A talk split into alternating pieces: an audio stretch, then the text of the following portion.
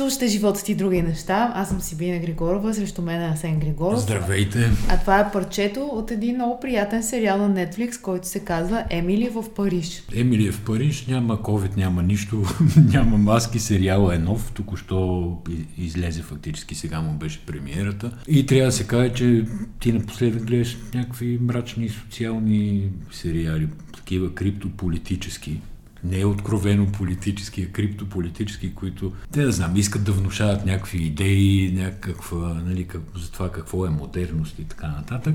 Това е уникално забавна, весела комедия. То толкова непретенциозен, неангажиращ и позитивен в добрия смисъл, а не в глупавия смисъл на думата, че просто така минава времето без да усетиш и накрая оставаш с едно приятно чувство. 10 епизода ги глътнахме за две вечери, трябва да се признаем. Да, но не очаквайте някакво велико изкуство. Е, защо? Много си е добро сериалчето. Създател на сериала е Даран Стар, това е Сексът и градът. Не прилича на Сексът и градът, освен може би по така тънката модна линия, която минава от първи до десетия епизод. Абе, много як кастинг, много симпатични актьори в главната роля е както разбрахме, като тръгнахме да четем в последствие за този сериал, дъщерята на Фил Колинс. До тук добрите новини свършват с това. Да, и сега Париж, всъщност, заедно с Лил Лион, Гренобъл, Сант-Етиен, е в ситуация на максимална тревога по повод на пандемия от COVID. Италия вчера въведе маски отново по улиците. Мадрид днеска обяви 15-дневен локдаун. Въобще новините отново са все едно е пролет. Да, така, така изглежда, навънка не изглежда никак като пролет, мрак, Мрак сега, и мрак, да. Мрак това и мрак. Виждаме. Сега големия въпрос е, може ли да има второ затваряне и всички за момента като че ли са единодушни, че никой не иска да си причинява това, което вече мина, защото щетите за економиката Това в Мадрид са... сега, понеже от тази сутрин новина, да кажем, че записваме в петък 9 октомври, понеже от тази сутрин новина, решението е на правителството. Тоест това е политическо решение, не е провокирано от здравните власти. Тоест, то може би е провокирано от здравните власти, но в края на краищата се решението за това локдаун се поема политическа отговорност. За какво ви ги говорим тия работи? Първо, че някакси снежната топка изведнъж се затъркаля много по-бързо, отколкото беше последните месец-два. И второ, защото в последните три дни в България имаме много рязко покачване на случаите. Движиха се около 200 дълго време и изведнъж в сряда 436, в четвъртък 437, днес в петък 516 случаи. Да, обаче аз не знам защо сме очудени при положение, че всички а, прогнози бяха, че есента, когато минем към по-затворен начин на живот, когато децата отново тръгат на училище, това е нещо, което ни очаква поради естеството на вируса, който макар и да не го познаваме в детайли, все пак знаем, че е крайно заразен, има уязвими групи и няма трайно лечение, освен за хора като Доналд Тръмп, които могат за два дни да се разболеят, да се излекуват и да се върнат отново на работа. Значи да кажем, че абсолютно в цял свят, включително в Америка, разбира се, в Съединените Американски щати, COVID е колкото здравна, толкова и политическа, толкова и економическа тема. Това разболяване на Тръмп, в което някои дълбоко се съмняват, други не се съмняват, други казват, че ето, нали,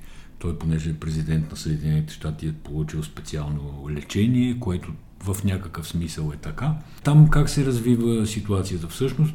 Тръмп загуби много рейтинг от а, историята с COVID. Но тук се поставя под въпрос фактически следващия дебат, който е на 15 октомври и комисията по дебатите предлага този дебат да се проведе виртуално, а Тръмп казва, че какво е това виртуално, той да не може да прекъсва когато си иска and they can shut me down any minute. Аз мълча, понеже казах, че за Тръмп не искам да говорим днес и да. продължавам да си държа на думата. Той е за COVID, бе, не е за Тръмп. Това си е чист разговор за Тръмп да. и за изборите в Америка. Аз мятам една седмица съм пас. Новината, която силно развълнува хората в България, пак съм на позитивна вълна, това е Стефан и Максим, които успяха с а, лодка, с гребане да прекусят Атлантическия океан. Само извинявай да върна да, с последно изречение за COVID, за да кажа всъщност защо а, изобщо, аз много се колебах дали изобщо да говорим за COVID в този подкаст, защото Али, малко е чувствителна темата, малко е преекспонирана, но от друга страна, единственото, което искам да кажа е, че Според мен никакви локдауни не са оправдани в момента, но е страшно оправдано миенето на ръцете, носенето на маска на затворени места и спазването на дистанция. Чист здрав разум, така че проявете го този здрав разум, за да всички да сме някакси по-спокойни. Баща и син, Стефан Иванов и Максим на 14 юни 2020 година тръгнаха от Португалия, за да прекусят Атлантическия океан и да отидат от другата страна на океана с лодка, която се правили сами в гаража си. Неварест се казва.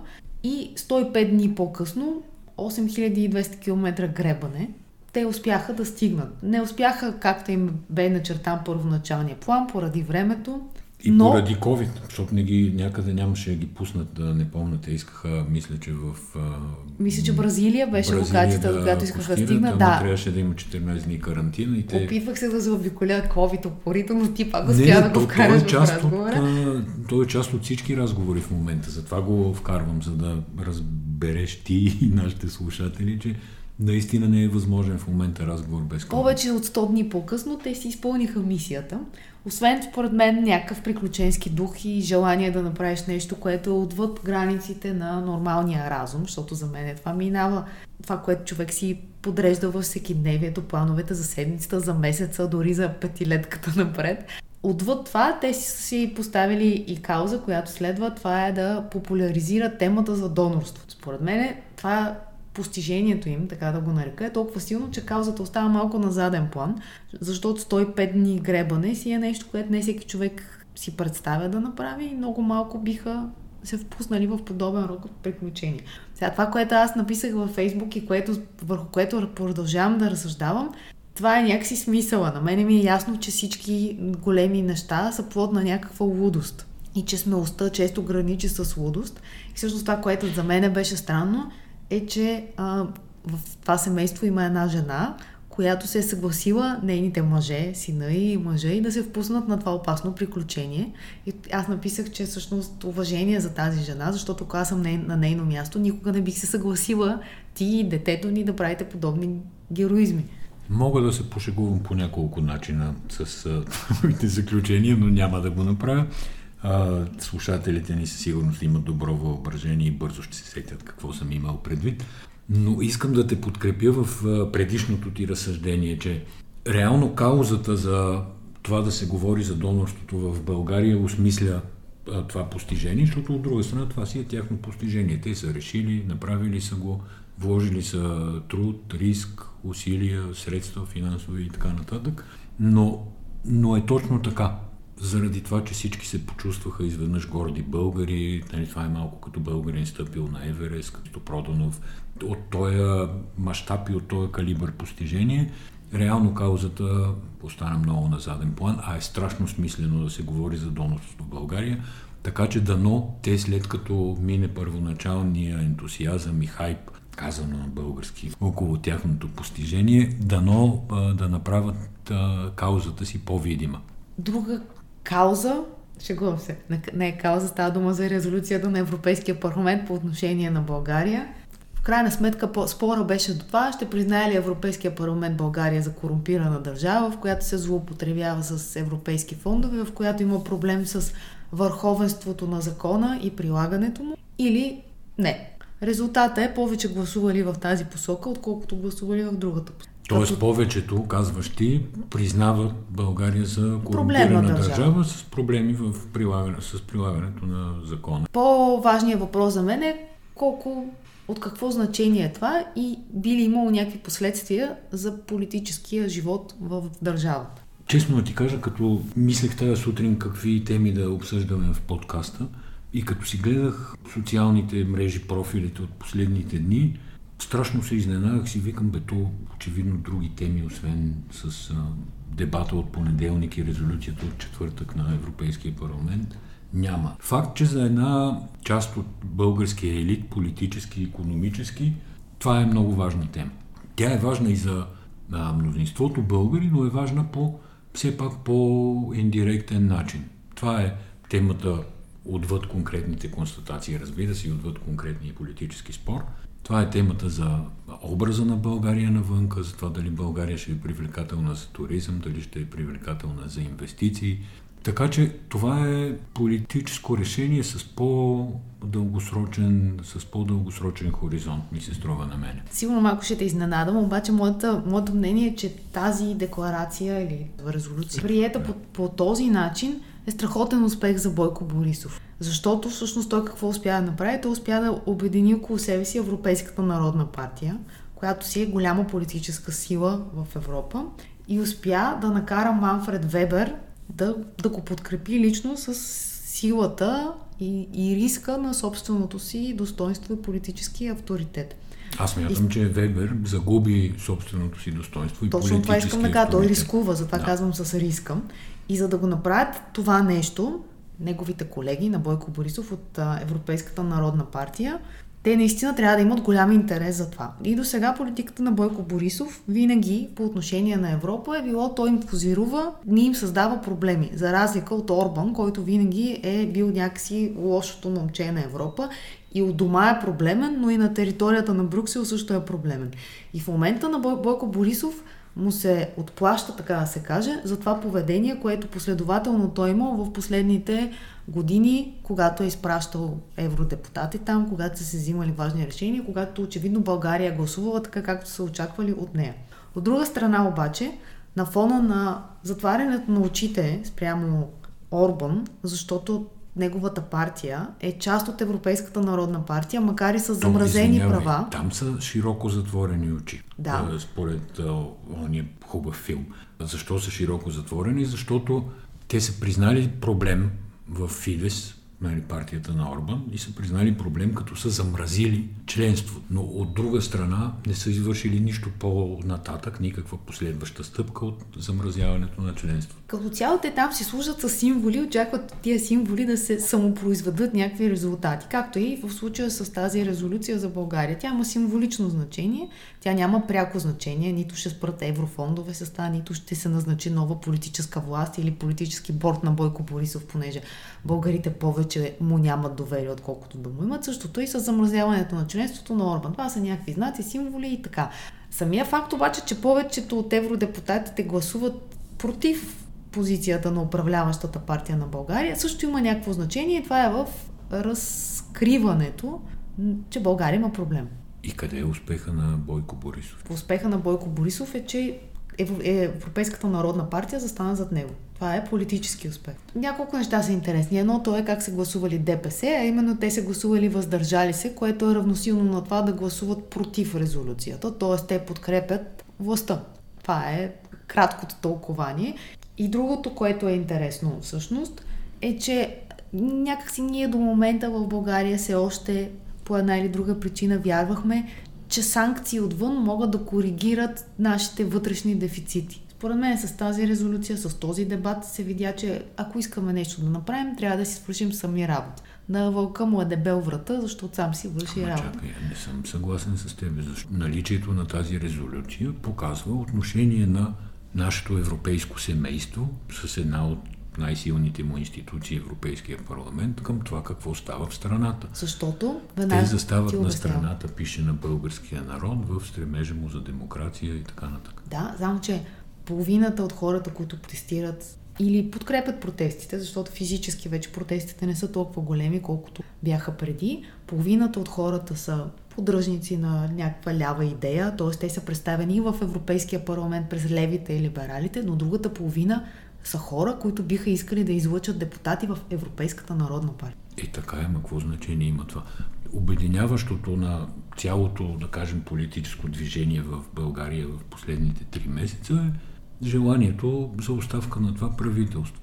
И левите са лоши и затова искат оставката на Борисов, а десните са добри и затова го подкрепят, е в случая доста изкуствена теза, малко опорна точка. Нали, тя на какво разчита тая опорна точка, че БКП бяха уж лява партия заради социализма и комунизма, следователно БСП също са лява партия.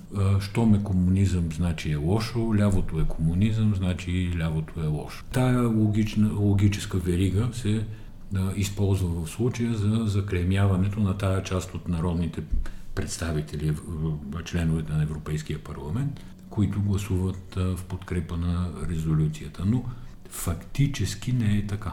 тоест, ако ти трябва да обобщиш, ти си по-скоро позитивно изненадан или... Нито съм изненадан, нито съм очарован, нито съм разочарован. Просто от гледна точка на тази резолюция, тя е политически акт на един парламент и той е такъв какъвто е. Констатирани са проблеми, изговорени са ясно някакви въпроси, които ние в България обсъждаме и до сега те не бяха легитимно признати като теми за разговор. Да кажем, че тази резолюция легитимира едни теми за разговор в българското общество. Върховенството на закона, свобода на медиите, как е действала полицията по, в един или друг случай по време на протестите, има ли успехи в борба с корупцията, както се твърдеше в докладите на предишната комисия на Юнкер или няма.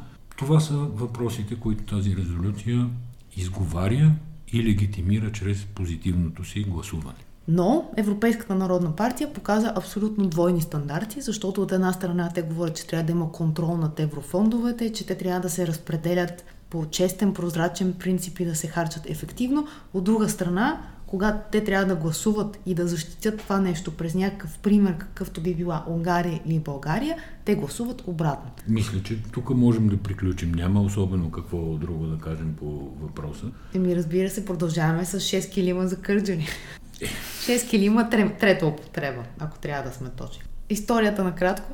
Виж сега, килими неизвестно коя употреба се продават в разни сайтове, които и ти знаеш за по десетки хиляди евра. Тоест третата употреба сама по себе си не е проблем. Аз съм далеч от мисълта на това е културно наследство да, в случая. Да, така, като говоря. кажеш на хората килими трета употреба, те си ви изтривалки. Не, не ги знаем всъщност какви са тия килими. Може наистина да са много ценни. Еми да отидем до театрално-музикалния център да. на Кърджари да ги видим тия килими. Може би Доколкото да знам са такани 60-те да. години. Има и от били... кого са такани, вълнени ли са, персийски ли са, какви са. Зя, има разни неща, които аз съм любопитен да разбера. Вие име ценни ли са всъщност или не са. Еми ценни са. Цвета Караянчева търкала поднетки по тях как. Аз съм удивен как тия килими отиват което няма нищо лошо в края на краищата. Ама защо в Кърджали? Ами, защо не отиваха в Хасково, например? Защо не Защото в Бургас? Хасково не е излъчил председател на Народното събрание, Кърджали е излъчил.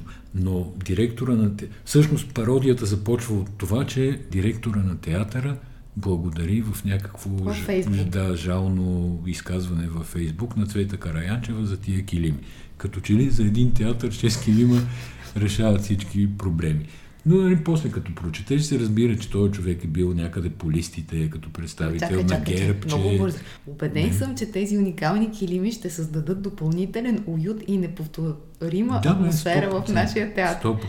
100%. Бил е водач, не водач, извинявам се, бил в листа за общински съветници в на ГЕРБ в да. Кърджали. Човек близък до ГЕРБ, в което също няма нищо лошо. Обаче председател на Народното събрание от ГЕРБ вади килимите от Народното събрание и ги носи в Кърджали.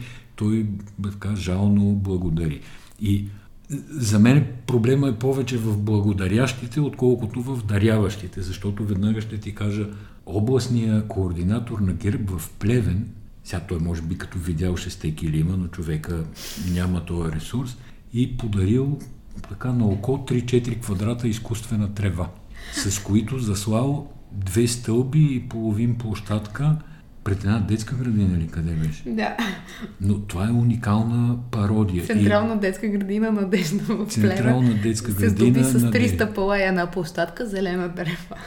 Дарени и... лично от областния координатор на ГЕРБ Мирослав Петров. Така. От има, чак, и не от снимка. име, от да. името на партията. 100%. Значи един квадрат изкуствена трева сигурно струва 20-25 лева. Не, не ми се проверява, но е, не, не е повече от толкова. Искам още, има още. Нека да си довърша. А, затова проблема не е само в даряващите, а е в приемащите дарението. Тук на снимките, които се разпространиха, седи една госпожа с един букет цветя, се едно, че са и подарили 6 килима. 6 килима. Добре, искам само, трябва да уточня. Да. На среща с директорката на детската градина са били, освен областния координатор на ГЕРБ, са били още общинския ръководител на ГЕРБ Племен и членове на областното и общинското ръководство на партията. Няма по, една, по едно стъпало за всички. Аз не помня тия в ГЕРБ дали не отидоха към Цветанов една голяма част или нещо бъркам а, местоположението. Това е Плевен.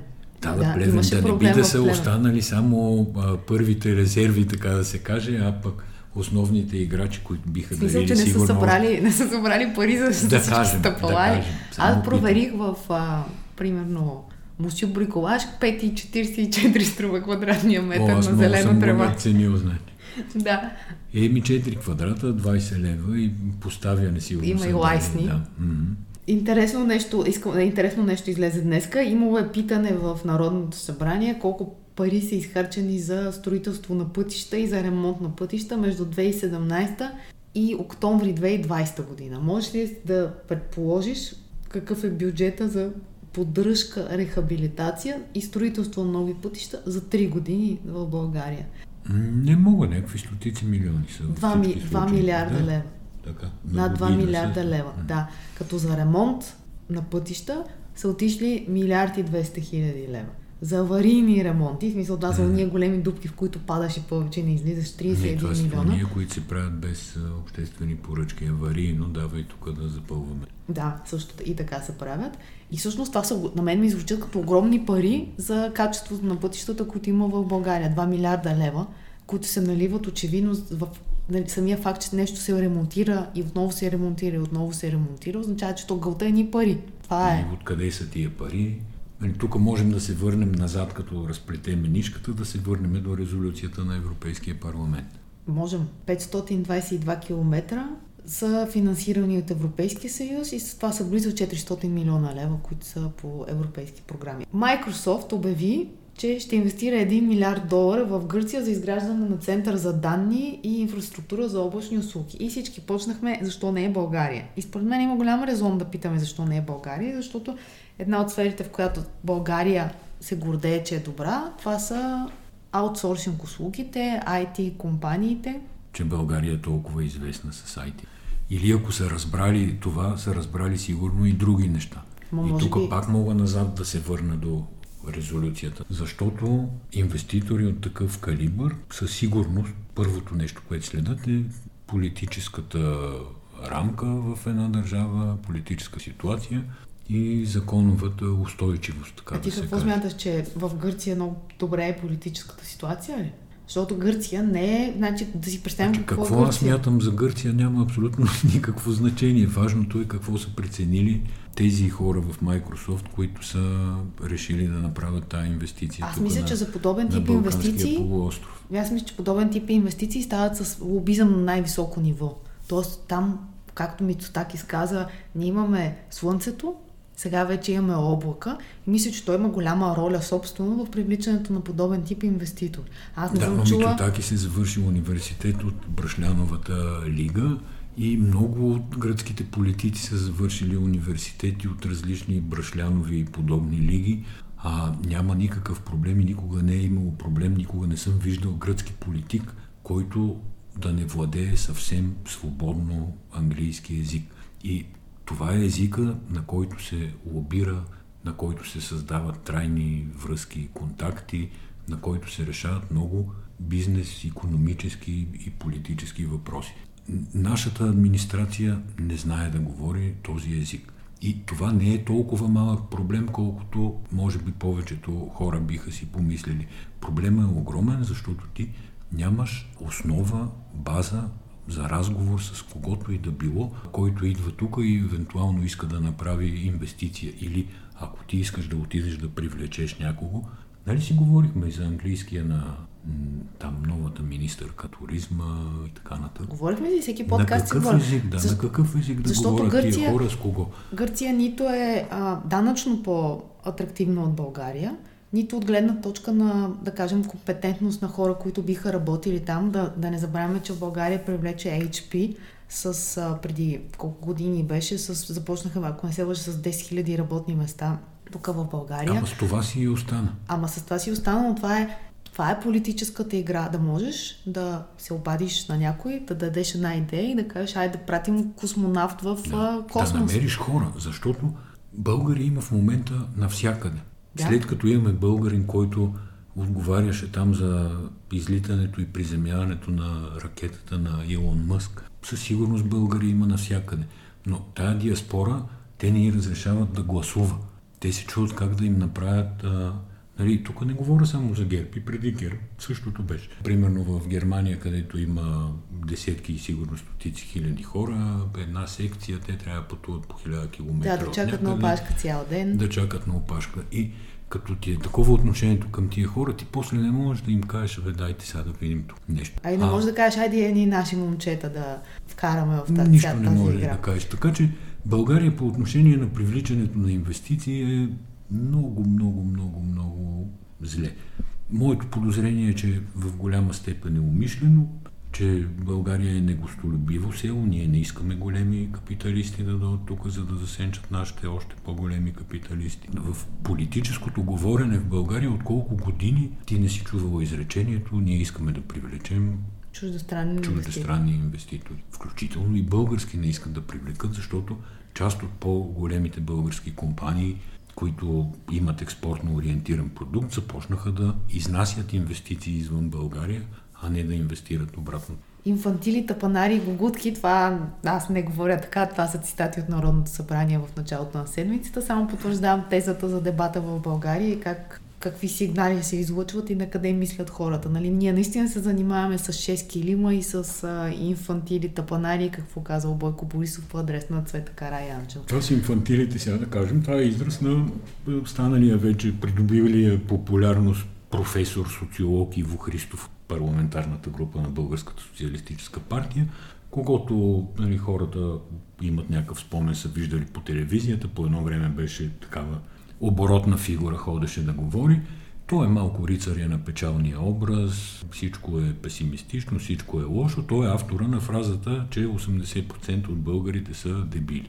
Той сега казва в друг контекст, че българският народ е инфантилен. Това докарва ГЕРБ до политическата ситуация да почват да му искат оставка. И в първия работен ден тази седмица на Народното събрание все пак депутати от БСП се изправиха и казаха на ГЕРБ сега вие за едни инфантили се сърдите при положение, че вашия лидер наричаше хората тулупи, мисирки и каквито там ги наричаше, включително по кърджалийски адрес. Това нещо, което стана известно като съкръщението ПКП. Но това е толкова е висок предмета на дебата в Българското народно събрание и толкова е интелекта на водещите този дебат. Героичен Бълчик се изправи срещу 5G и стана първата община в България, която няма да допусне на собствена територия 5G. Това има пряка връзка с Слънцето и облака. Това е същото IQ, което преди малко нали, обсъждаме при смислените дебати в Народното събрание. Събрали се общински съветници в Бълчик и решили да гласуват резолюция и те против а, 5G мрежите. Понеже сега някой може да възрази, по цял свят има хора, които протестират срещу 5G, чупят се антени и вие сега, нали, пак тук много критични към България. Има разлика между това, кой води дебата. Дали някакви хора, без да знаем тяхната компетентност, без да знаем с какво се занимават, протестират. И когато официалната власт, която трябва да регулира някакви обществени интереси и да знае малко повече от останалите, да има някаква компетентност, инициира подобен дебат. Защото ако си спомняш, имаше едно писмо от кмета на Русе, който беше поискал официално от трите телекомуникационни оператора да се каже за плановете за разполагане на 5G антени. Сега това идва от Бълчик, от официалната общинска власт. Въпросът с 5G антените и далекосъобщителните връзки в България се, се решава от държавата чрез една комисия, комисия за регулиране на съобщенията.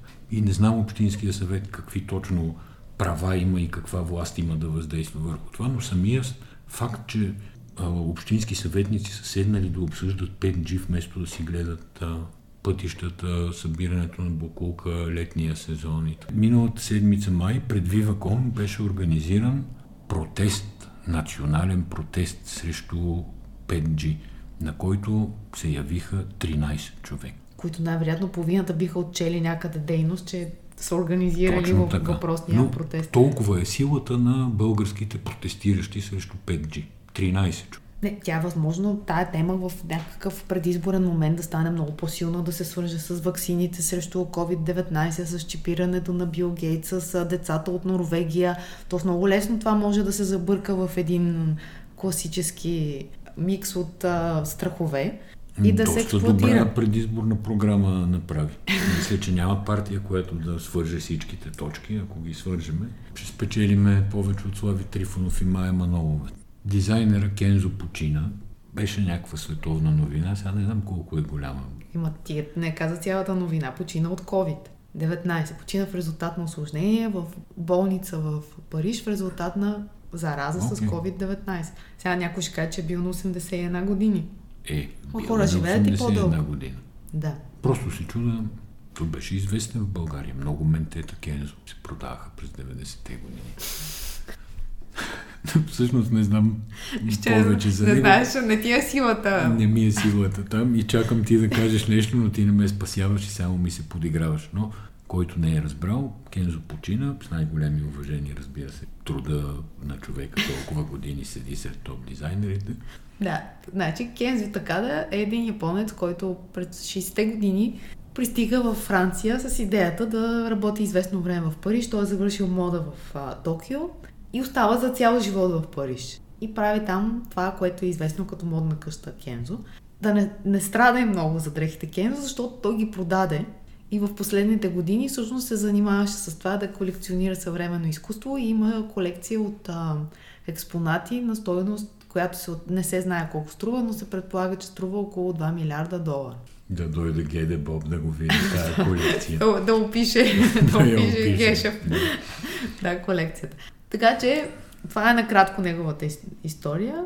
Еми добре, така ще завършим. Та не е много позитивна новина, но то няма много позитивна. Но ако трябва да свържим в началото с а, сериала за Емили в Париж, парчето, което чухте, се изпълнява от една японка, Да, която обаче живее и твори в Париж и а, пее френски електропоп. е очевидно японците ги Да. влече Франция. Влече, влече. Да. Добре, благодарим ви, че бяхте с нас и тази седмица. До следващата. Ще се чуем следващата седмица. Приятна събота и неделя и приятна седмица, за който ни слуша след събота.